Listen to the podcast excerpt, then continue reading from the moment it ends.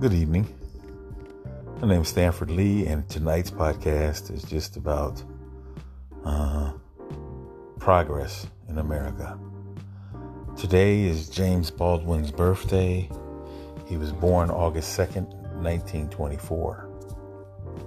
So as I open the show, I would just like to say, we can disagree and still love each other unless your disagreement is rooted in my oppression and denial of my humanity and right to exist. So, what that's telling me is that even though this quote was made in the sixties or the seventies, it's still relevant today.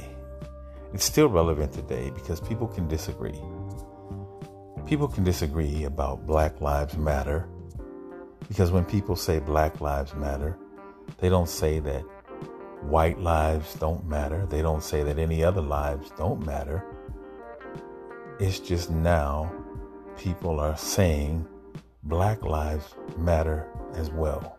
And maybe it might even be better for people to say, hey, look, Black lives matter also. Or maybe they can even start it off with saying, we're not telling white people that white lives don't matter. We're just letting you know that Black lives matter, and we want to be treated fairly with respect and dignity and honor, just like everybody else. So that's what that means, is that Black lives matters is not saying that people can't disagree or have a disagreement or difference of opinion, and it takes something away from other people's lives. If anything, it's just people sharing with you the fact that they want their lives to matter as well. And and you have to also remember, not everything that is faced can be changed, but nothing can be changed until it is faced. And courage, courage comes in many forms. Mitt Romney had courage when he stood up And, and and was the only Republican to say, hey, there was an impeachable offense. I agree. These are the facts. These are the charges. I'm doing something about it. Same thing with Colin Kaepernick. Mitt Romney stood up to what was established in his party. Colin Kaepernick took a knee to what has been established in the United States, and got blackballed or blacklisted from football.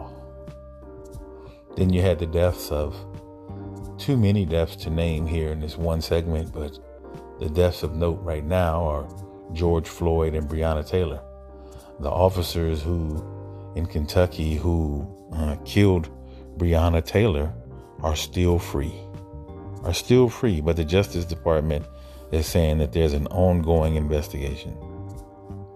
I think the ongoing investigation will last until we forget about it. I think that's the ongoing investigation. You know, George Floyd's murder happened literally on T V, right live in front of everybody. And, and it just can't be erased. So I would just ask everybody in America to please understand, please, please understand that when people tell you Black Lives Matter, we're not saying that white, brown, yellow, red, or any other lives don't matter. It's just after four hundred years of oppression and four hundred years of not mattering, we want to tell people that, hey, we do matter. We are here.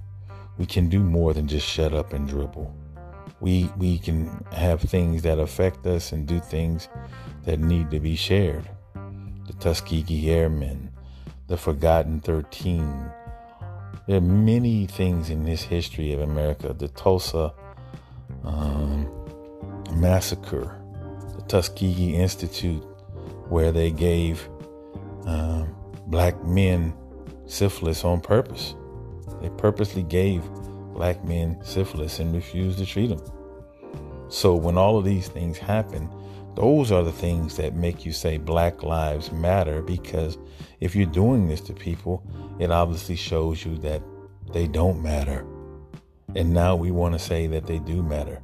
So we're not taking anything away from the lives and the people, uh, other people. Now, having said that, is there a perfect politician? Is there a perfect person? Is there a perfect? No, no. Perfection just does not exist in this way. It just doesn't exist. So just keep that in mind. And remember that the election is on November third, and we need you to get out there and vote.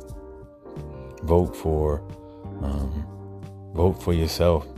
You know, John Lewis, you know, we need good trouble. We need more people to be in good trouble, to show people what's going on in this country, that how uh, black lives haven't mattered, you know, and now they do matter.